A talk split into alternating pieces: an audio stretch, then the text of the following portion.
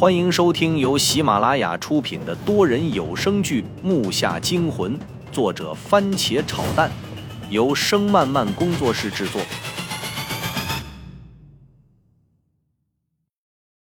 第一百一十三集，这雕像面目丑陋，穿着一身类似古代的官袍一样衣服，两眼怒睁，眉毛浓重夸张的向脸的两边翘起。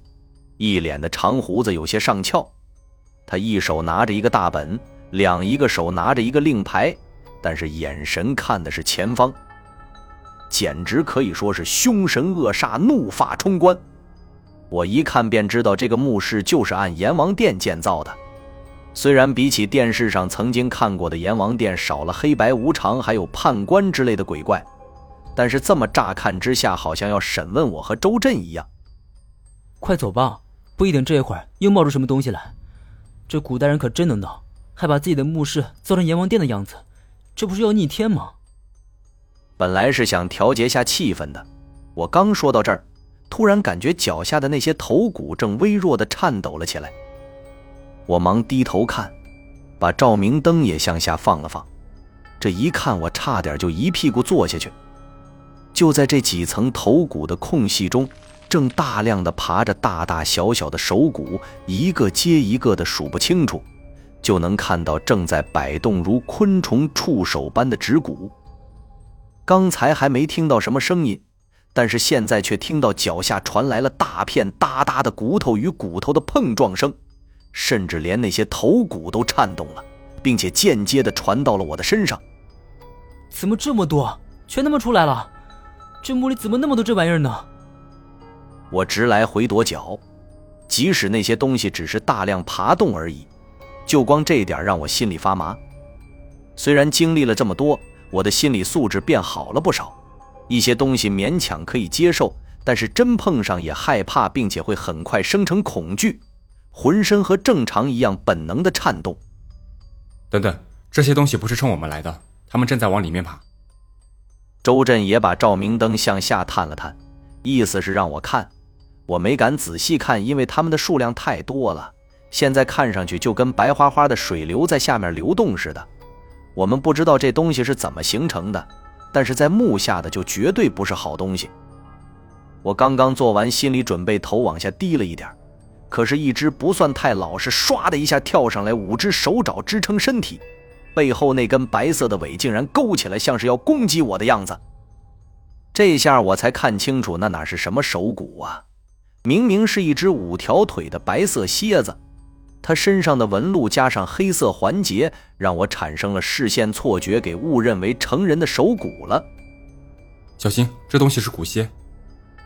周震暴喝一声，我只看刚才还在地上对着我的骨蝎，在周震话音落下的瞬间已经跳过了，白光在我眼前闪过，速度非常快。我不知道这东西能对人造成什么伤害。但是看刚才周震的反应，就知道了这个叫古蝎的玩意不会是什么好对付的东西。再反应过来躲闪已经来不及了，我本能的拿起青刀去格挡。周震的速度显然也慢了一步，白光到眼前的时候，他刚到我的身前才出手。我看没办法，只能自己救自己。我闭上眼睛，预想了下白光可能到的地方，青刀就挡在了我的面门上，咚的一声脆响。我再睁开眼睛，那白色的五角蝎又被碰巧的弹回了地上。不知道是不是青刀的问题，那只古蝎没有再次攻击，灰溜溜的钻进头骨下面，进入了他们的大部队中。幸好我命大，这东西怎么这么猛啊？速度也太快了！我擦着头顶上的汗，还未从刚才惊险的一幕中走出来，嘴上的声音也不大，听起来好像是在对自己说。又碰到难对付的了，幸好这东西不是冲咱们来的。现在可以肯定的是，建造这个墓的人确实是复制出了我们脚下头骨这么多的人，然后将其一一杀掉的。周震叹了口气，又看了一眼脚下，刚才还如同蚂蚁迁徙一样的骨蝎，现在已经所剩无几了，只有几只窜了几下又溜走了。墓室内又恢复了初始时的死寂。瞬间的安静让我有些缓不过来。真他妈的可恶！即便复制出来，也不可以这么杀呀！为什么会这么残忍呢？我听完周震的话，心里第一感觉就是血腥，接着就是为那些死去的复制品感到悲伤。是什么人能把数以万计的人杀死，然后用他们的头骨做地下墓室的地面？这也未免太可恶了。我说过了，那个复制品复制出来的鬼谷子是坏到了一定的地步，这个坏包括了万恶，例如贪、吃、残忍、阴险、毒辣等等。像刚才那种蛊蝎，是将大群的蝎子养在断头的尸堆当中，等它们要产卵的时候，让它们把卵产到被割下的头颅当中，这样从头颅里面出来的蝎子就会变成刚刚所谓的蛊蝎。本来以人肉为食、以人血为水的蝎子，身上就沾满了死去人的怨气，具有非常强的攻击性。它们产卵出来的幼蝎更是上升了一个等级，甚至连样子都改变了。一只两只都非常难对付。这么大一群，不知道是要爬到什么地方去呢？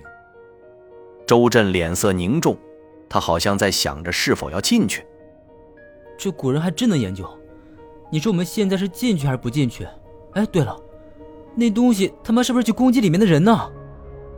我一下想起还有一批人在我们前面进去的呢，时间差相隔没多久，那些东西又不会无缘无故的出来。刚才光顾研究墓室，把这事儿都忘了。那姑蝎一定是被他们招引过去的。我一拍大腿，最后一句声音有些大。确实有这个可能。看来我们还要进去看看。时间不多了，走吧。你跟着我，千万要小心这里面的东西。木下惊魂多人有声剧，感谢您的收听。更多精彩内容，请听下集。